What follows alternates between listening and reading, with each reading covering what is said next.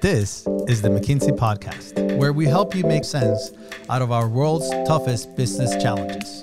Welcome to the show. I'm Lucia Rahilly. And I'm Roberta Fusaro. Major multinational corporations disproportionately drive flows, especially the ones associated with knowledge. And therefore, they're going to be uh, necessarily in the center of managing for their own resilience, but also, in a collective sense, for the resilience of the world. That's McKinsey Senior Partner and Director of the McKinsey Global Institute, Olivia White. She joins me to talk about how the world remains interconnected through the global flows of goods, labor, and knowledge. After AB InBev has thrived despite economic turmoil because of its smart financial decisions, You'll hear all about them in an excerpt from our December McKinsey Live series when we spoke with its CFO, Fernando Tennenbaum. Olivia, welcome to the podcast. Thanks so much. It's great to be here. Pundits and other public figures have been wrongly predicting the demise of globalization for what seems like years now. And as we enter this sort of wake of COVID 19, the war in Ukraine, all these other disruptions, many are once again at it, sounding the death knell. So let's start with that fundamental question. What does this new MGI research tell us about the fate of globalization? Is it really in retreat? The flows of goods, so start there, the real tangible stuff, have leveled off, yes, after a period of nearly 20 plus years growing at twice the rate of GDP. But they kept pace with GDP and even rose a little bit, surprisingly, particularly even in the past couple of years. And since GDP has been growing, that means that the actual ties um, have gotten stronger. But the real sort of striking finding in everything that we've seen is that the flows of ideas in the form of IP, of data, and even of things like uh, services or international student flows, flows representing knowledge and know how, those have accelerated and are now growing faster than the flow of goods. Goods are a smaller share then of the total flows, a smaller share of economic output than in the past. Could it actually be a sign of progress? The fact that goods are growing less quickly than others, yeah, show a whole lot about the way that our economy overall is shifting, what's most important to the way that the economy functions. It comes on the back of a long history of a variety of different factors influencing growth and just shifts even in the way that patterns work. But sure, partially what's happening is that a variety of different countries are producing more domestically. First and foremost, China, and that has been driving a lot of the slowdown. If you take the longitudinal view over the past 10 years versus what came before it. In the research, we talk about no region being self sufficient. How interdependent would you say that we are at this stage? So, the top line, give you a number, is that every region in the world, let's talk regions for a moment, depends on another significant region for at least 25% of one of the flows that matters most to it. So, in general, regions that are manufacturing regions, so that means Europe or Europe 30, Asia Pacific, China, if we look at it on its own because it's such a large economy, all of those places, major manufacturing regions, and they depend very strongly on the rest of the world for resources. So, food to some degree, but really energy and minerals of various different sorts. I'll give you a few examples. So, start with China. China imports over 25% of its minerals, and it goes to places as far flung as, well, start with Australia, that's fairly close, but also Brazil, from Chile, from South Africa. If you look at Asia Pacific, really much the same thing. And both of those regions import energy, particularly in the form of oil from the Middle East and also from Russia. Europe, different example because it's really sort of emblematic of these forms of dependency. In energy, it was dependent on Russia for over 50% of its energy. Now that's drastically changed, but highly, highly dependent. Go to some other regions in the world. If you look at places that are resource rich, so yes, the Middle East, also uh, sub Saharan Africa, also Latin America, those are places that are very highly dependent on the rest of the world for their manufactured goods And there are a lot of people that live in those places. So we're talking well over half of the world's population. To give you an example, they import well over 50% of their electronics, import similar amounts of their pharmaceuticals. So, highly, highly dependent on other parts of the world for things that are really quite critical to development and for modern life. North America and the US, somewhat of a different story. We don't have any single spot of quite as great a dependency, at least at the broad category level, but we import close on to 25% of what we use in net value terms across the spectrum, both of resources and of manufactured goods. And all of this doesn't yet speak of data and IP, where, just to give you an example, US is, and to some degree Europe are fairly significant producers, i.e., uh, exporters. A country like China, very large consumer or importer of IP. What about labor? How interdependent are we in terms of the global workforce? Yeah, this is really quite striking. So, what we did is we said how many people, how many workers in regions outside of North America serve North American demand? And we asked the same question for Europe. And it turns out that 60 million people in regions outside North America serve North American demand. And in Europe, the corresponding number is 50 million. These are numbers that are very, very substantial versus the working population in either of those countries. So when you talk about how much of what we, or for example, people in Europe are consuming could be produced onshore by onshore labor. Not remotely those sorts of numbers, at least given the means of production or the way that services are delivered today and the role that people play in that today. Yeah, really interesting context given the talent gap. Let's turn here to some of the categories of flow that have actually increased in recent years. What's driving growth in global flows now that the trade in goods has stabilized? So, the answer we give to this is flows linked to knowledge and, and know how. Let me start with the ones specifically so linked. So, closest to the most traditional services. Historically, services have sort of plodded along with increased, sort of over time, increased global connection, but growing more slowly than manufactured goods, more slowly than resources. That's flipped over the past 10 years. And services among those more traditional trade flows have been growing fastest, so at about 6% a year versus resources, which have slowed to just a couple percent. That's one thing. When I say services, I'm thinking things like professional services of various sorts, engineering services, anything that involves um, real know how, but also somebody that's that's providing say call center support is you can think of in that category.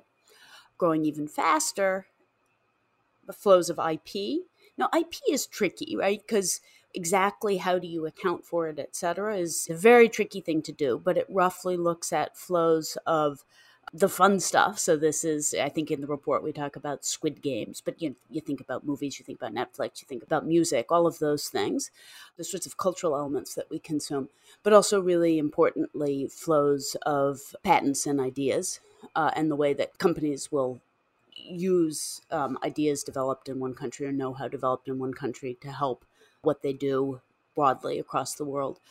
And then moving from that, those have been growing at roughly 6% per year as well.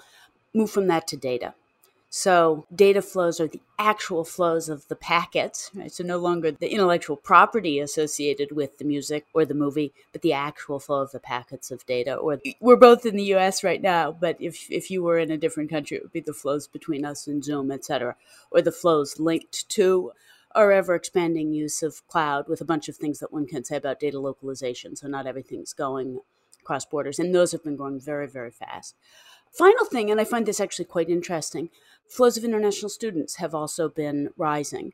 That was mightily interrupted by the pandemic for reasons that I don't need to belabor. They seem to be rebounding. I think it's a real question around what degree those will sort of jump back up on their accelerated growth trajectory. So you mentioned the flow of international students dropping off during COVID for the obvious reasons. Did other flows generally drop off during the pandemic, or were there examples of flows that were particularly resilient throughout that period? So, start with resources and manufactured goods. Those flows both jumped reasonably significantly in 2020 and 2021 both to levels of about 6% per year, right? If you look at an annualized basis, which is more like what they'd been doing 20 years ago. Now, to some degree, what was happening is that cross border flows were stepping in to replace interrupted domestic production. So, flows from Asia coming in, for example, to the US or to Europe. We've seen some flows go in reverse directions. And then, as I said, a bunch of, of interruption in domestic production. So quite surprising. The other the other flow I'll add to those that jumped quite a lot was flows of capital, where people needed to shift the way that they were financing themselves. Um, multinationals needed to shift the way they were financing themselves, and some were moving liquidity to different parts of the world under under times of financial stress. So those jumped. Now some of this is is data and accounting, but those jumped to levels in the tens of digits growth from what had actually been reversed growth for the past 10 years. So all those things jumped. IP jumped a little bit, data remained high. So, you know, like remarkably resilient. You invoked concentration a bit implicitly when you talked about Europe being dependent on Russia for 50% of its energy, for example. But say a bit more about what concentration means in this context and how it affects the dynamics of the way that we are connected globally. So from the from the global perspective, there's some products that really truly originate in only a few places in the world, and all of us across the globe are dependent on those few places for our supply. Think about semiconductors. Think about iron ore, quite concentrated, cobalt concentrated in the in the DRC. Second type of concentration is concentration viewed from the standpoint of an individual country. And you talked about Europe and, and gas dependency. Take Germany, who were getting it only from a very concentrated set of, of sources. So these are places where, for a variety of reasons, countries have built up dependencies on just a small number of countries. Now, why has this happened, right? Why are we in this position? Cost is one reason. People make, for the most part, they've made decisions based on economic factors. Another sort of reason is just regional preference. So, not all goods are created equal, even if they fall in the same category. Third kind of reason is preferential trade agreements between different countries or, or other forms of tariff or tax that shape the way that flows occur.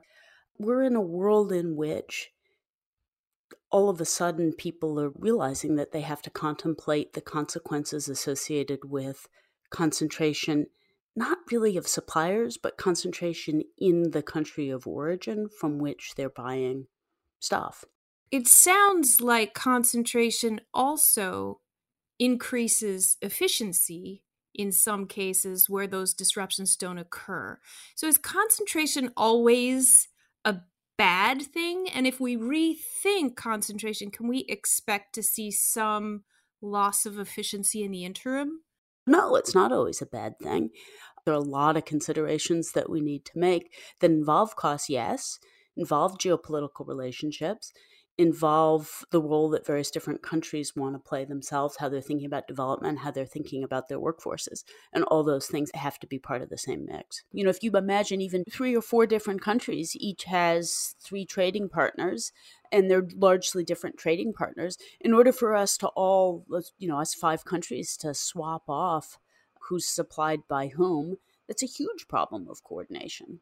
So, geopolitical risks have obviously trained a kind of policy spotlight on reshaping or rethinking, reimagining these global value chains, whether for security reasons or to strengthen resilience more generally, accepting that the world remains interdependent. How do we see trade flows continuing to evolve in coming years? So, broadly speaking, there are these four categories of potential evolution. Uh, semiconductors are the ones that are most prominent, probably in the in the uh, public discussion. They're also one which historically has moved most in the past, call it ten years, where there's been a sort of twenty one percent shift in share globally. Pharmaceuticals are another example. Mining of some minerals, particularly ones that are that are critical, are another example, and that will be part of what shifts the way that flows uh, crisscross the globe for such things.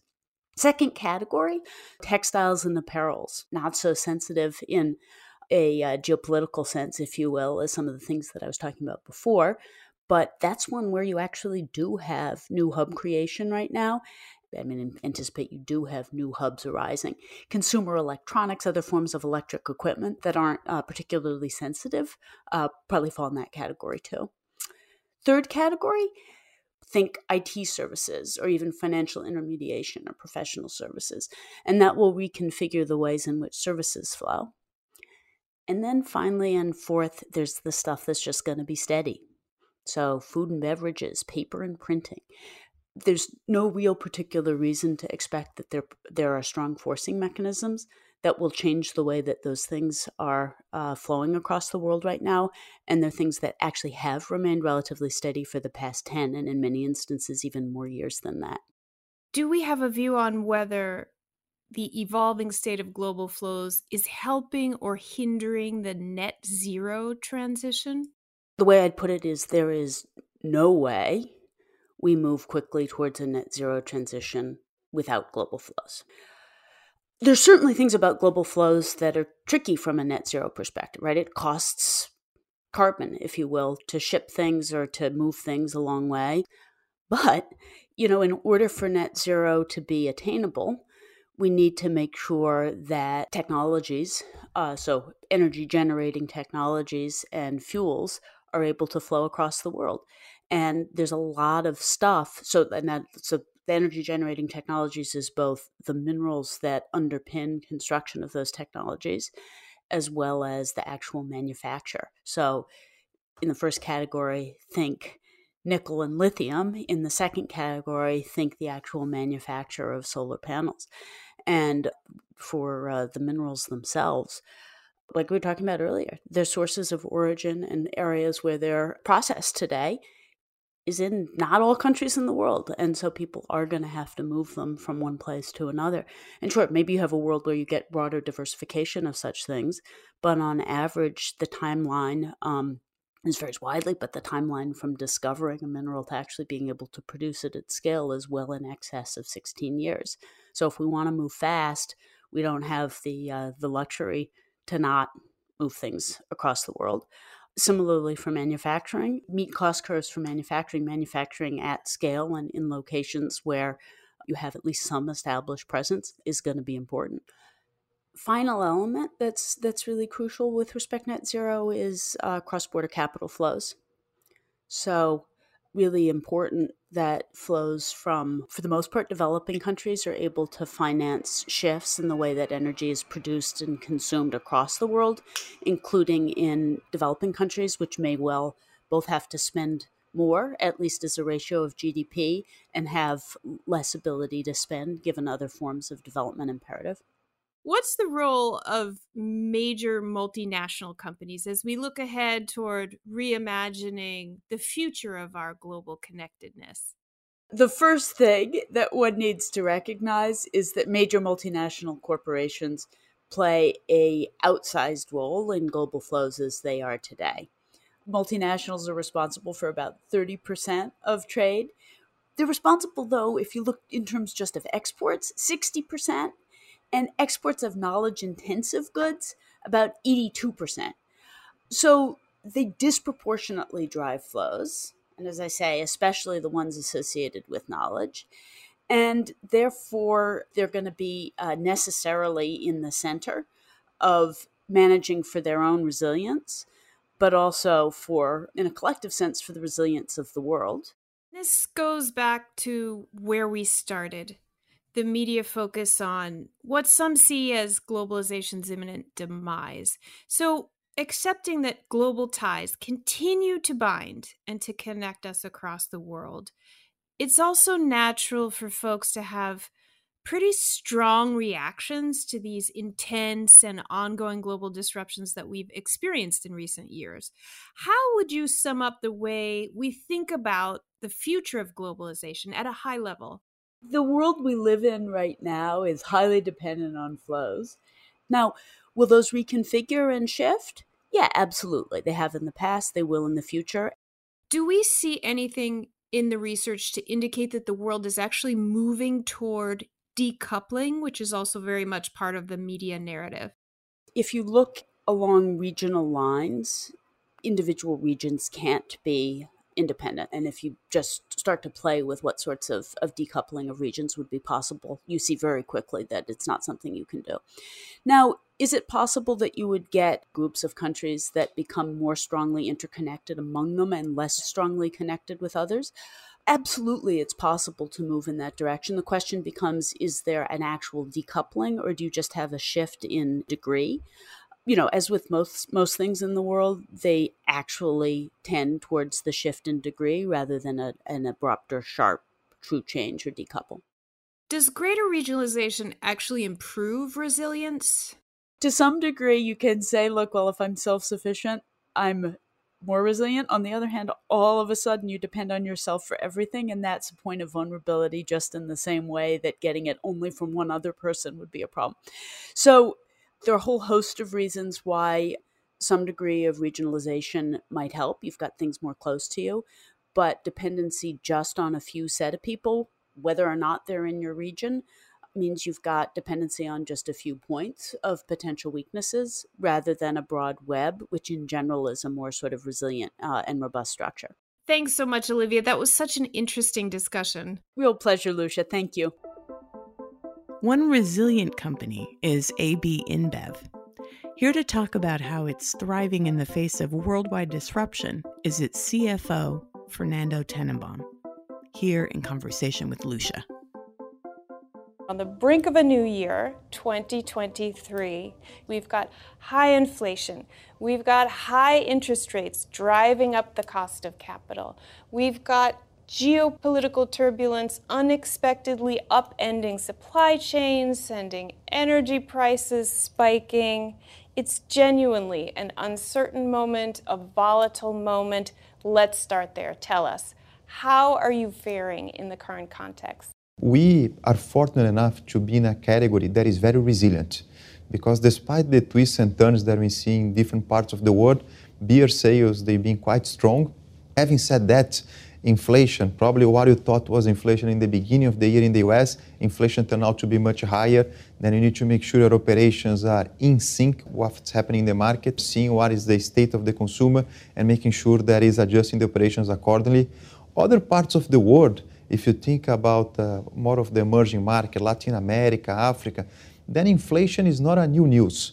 Of course, you have different levels of inflation, but inflation has been, has been a part of these economies uh, for a very long time. The consumers are more used to, the companies are more used to, and that's probably a, a more straightforward discussion.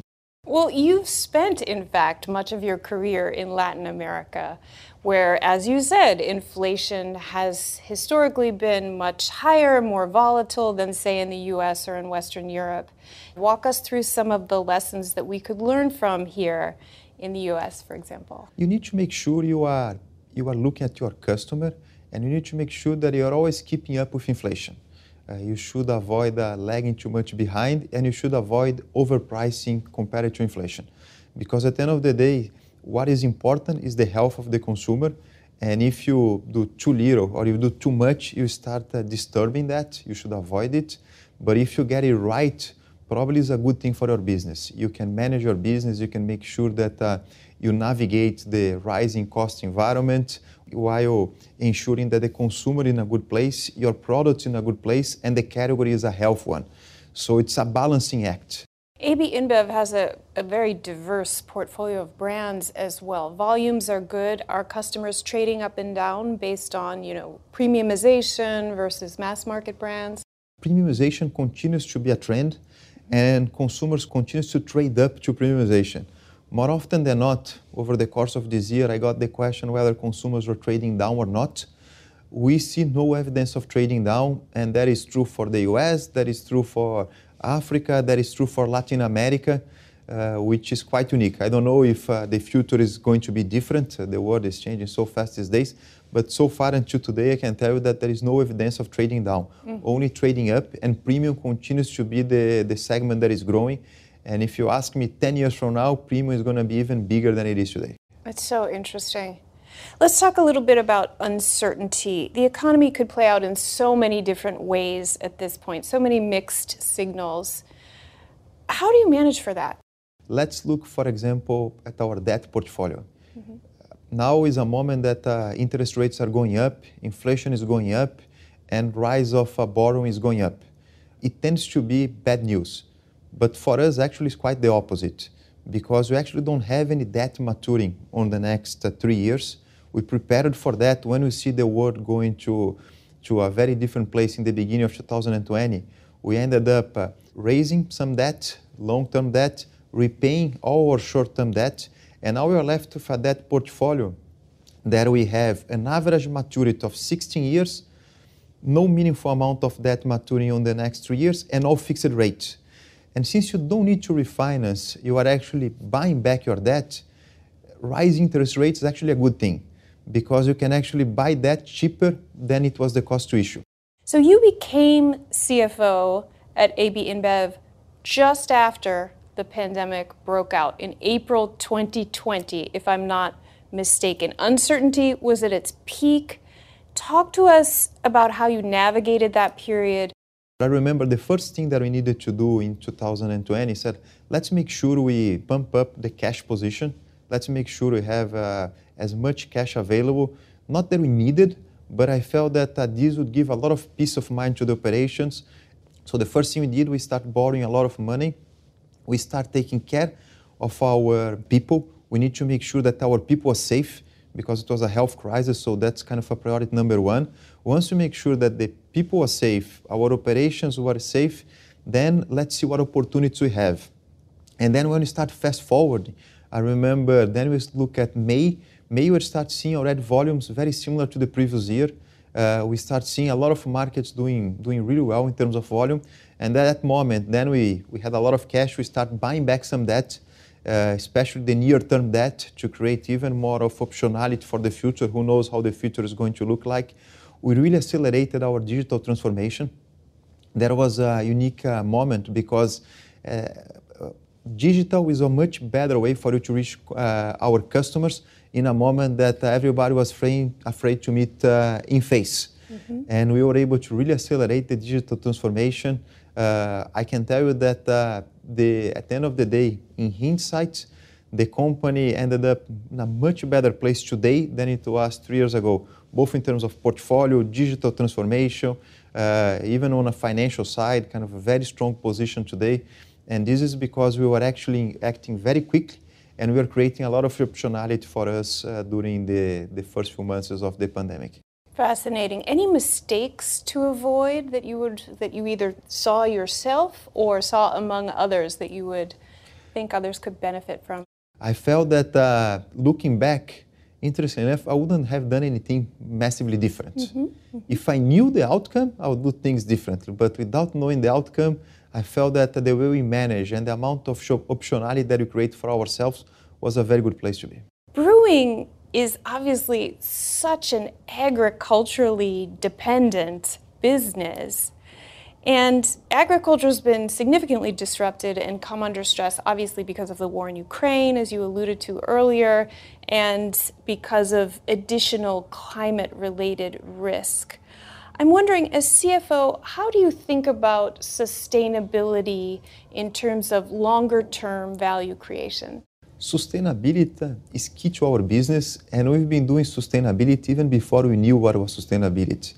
Because if you look at our business, we are an industry that uh, it's uh, a lot of agricultural products. Beer is natural. Mm-hmm. Uh, beer is local because a lot of local sourcing, and we say beer is inclusive because if you look around, we have two billion consumers. Everybody drinks beer, mm-hmm. and I feel the sustainability cuts across the whole of our business, from the sourcing. A lot of local suppliers, a lot of local farmers. We have 20,000 local farmers, all the way to the brewing our process is all a natural process. So the more efficient we are there, the more sustainable we are, and actually the more profitable we are. So that's where sustainability goes hand in hand. Local operations is not that we have kind of a breweries in one place and we ship there. In pretty much all of them, we have local breweries, and then we sell to the local community. And most of our customers, they are very small entrepreneurs. So the more we can help them, the more they can run their business better. I'm also interested in packaging. Is packaging also part of the sustainability approach? It is, definitely is. If you think about beer, uh, we have returnable glass bottles. That's very efficient, very sustainable, and from an economic standpoint, probably that's the, the most profitable packaging that you have. Mm-hmm. And it is actually the most affordable to your consumers. So it's good for us, good for the environment, and good for the consumers. Interesting. You alluded to beer being inclusive in part because most of us drink it. How else do you approach inclusion at AB InBev? We have 2 billion consumers. The consumers that we have, they are very different from each other. Mm. We need to make sure that as a company, we reflect somewhat the consumers that we have. So whenever we look at uh, our our colleagues. We need to make sure that they are a reflection of the society where we operate, and we operate in very different societies. So inclusion is very important for us because uh, we feel that uh, working on that direction, we'll have a better team. A diverse team, an inclusive team is going to be a better team. Uh, there is also inclusion about making sure that uh, uh, uh, some suppliers, for example, if you think about the suppliers in Africa, some very poor suppliers, they manage to get access to technology. They manage to, we can track whether they are receiving the funds that we are paying. We can track where the, the agricultural commodities are being sourced. So how we financially empower them is also a very good, a very important portion of our sustainability strategy. Looking ahead, how else are you thinking about innovation and investment in technology in order to enable growth at AB InBev? Innovation is a, is a key component of beer, and there are two sides of that. One is innovation in terms of products, bringing new products, innovation with packaging. If you look into Mexico, we have different pack sizes for different consumption occasions, for different types of consumer needs. So we're looking into that. And then you have also the technology innovation. If you look at our B2B platform, we started piloting it in 2019, and three, four years later, we have uh, around $30 billion of uh, GMV in our e-commerce platform. We have in more than 19 countries. And then with that, you can definitely improve your customer because you can have the optimal portfolio uh, that they can use at their point of sale. You can definitely interact more with them before our B2B platform. Use it to spend seven minutes a week interacting with our customers. Today, with the B2B platform, we are interacting with them 30 minutes per week. Uh, you can increase the number of point of sales that you had. Mm-hmm. I'm going to give one country, for example. In Brazil, used to have 700,000 customers. Now we have more than a million customers. It's not that they were not buying from us. Probably they were buying our products from someone else, from a distributor. Now we can reach directly to them now that we have the, the B2B system in place. And the moment that you have this connection with your customer, then you can do a lot of other things like marketplace. We already have uh, from 30 party products analyze a GMV of $850 million. And this kind of uh, was zero four years ago and continues to grow and continues to deliver a lot of value for our customers and for ourselves. If you could give one piece of advice to a brand new CFO of a large multinational corporation, what would it be in this market? Make sure that you have different scenarios. The world uh, probably is, is, is, moving, is moving very fast. And even if you look at the beginning of the year, you expect the world to unfold in a certain way, it's going to be in a different way. But if you have the optionality, if you are agile in making decisions, you have a very engaged team, then regardless of the twists and turns, you are able to meet the moment and you are definitely able to, to, to deliver on your, on your objectives. Very helpful. I lied, I'm going to ask you one more. How do you see for these new CFOs the relationship between sustainability and inclusivity and growth? Do you see those in tension? There is this myth that uh, you are either sustainable or profitable. Mm-hmm. At least uh, at ABI, we feel they go hand in hand. The more sustainable you are, the more profitable you are, mm-hmm. and the more value created to your different stakeholders. Thanks so much for listening to the McKinsey podcast. I'm Lucia Rahilly. And I'm Roberta Fusaro. Find us on McKinsey.com. We'll have a transcript of this episode up shortly. And check out the McKinsey Insights app, where you can find this podcast and other helpful content updated daily. And if you would, we'd love for you to leave a rating and a review. We'll see you in two weeks.